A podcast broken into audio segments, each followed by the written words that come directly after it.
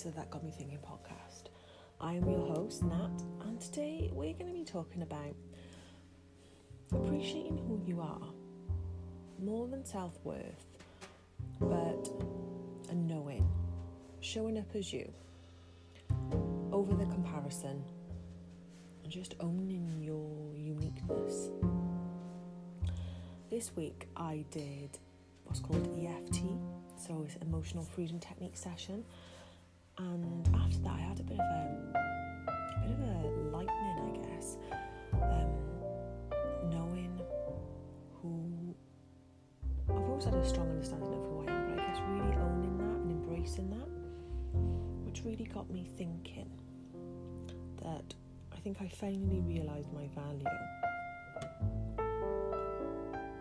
And I think sometimes that's a fleeting thing. You kind of realise it and then it goes again. Being me, just me, not anyone else. No more morphing into other people, no more camouflaging to fit in. Just me. My vibe, my spirit, my uniqueness.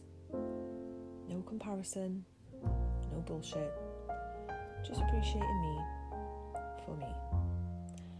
Savouring every element because without it, without that part that I might like or might not like, then I wouldn't be me.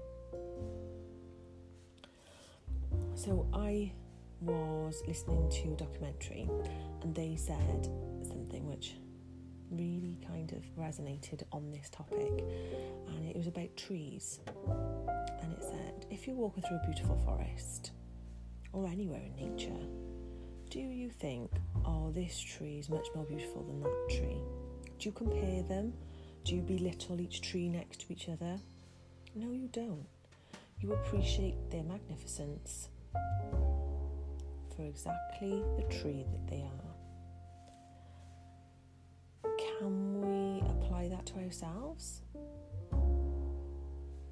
Unapologetically.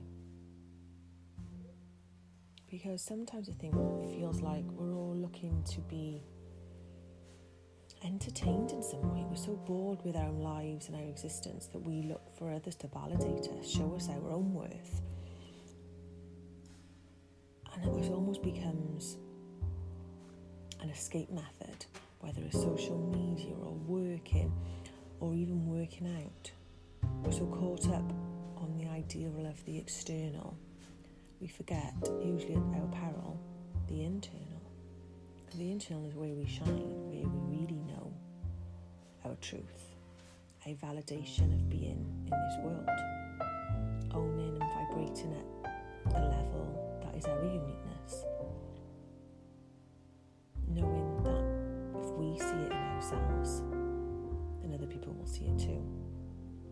For our very existence, our essence, our core is uniquely ours to exude if we are brave enough. And often we live in fear fear of all different shapes and sizes, but they all simmer down to one belief we're not enough in some way Not good enough, not clever enough, not skinny enough, not smart enough, not pretty enough, not anything enough. And in the same documentary that I mentioned, someone said, stress is the achiever's word for fear. And I felt that a lot. I thought, isn't that interesting?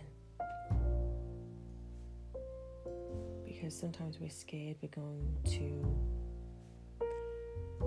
be revealed in some way our fear of embracing our true self and our true nature, not even knowing how to embrace our authentic self as it is. Because it's so far away from the image we portray to the outside world, version of us that is a facade. So this week, I'm attempting to only show up as the me I know, me with self worth and kindness for myself and all of the humans. I'm stopping the masks and the camouflage and stepping out of the shadows that I've created.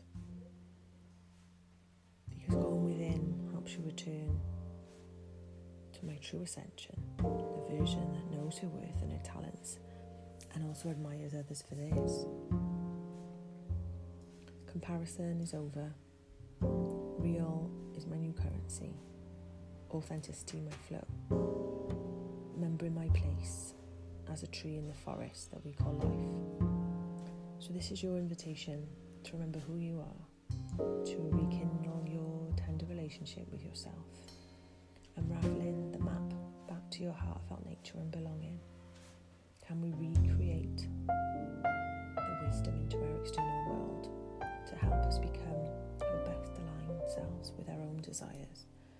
Maybe this week we could attempt to disconnect from the things around us and focus on our agency our intention.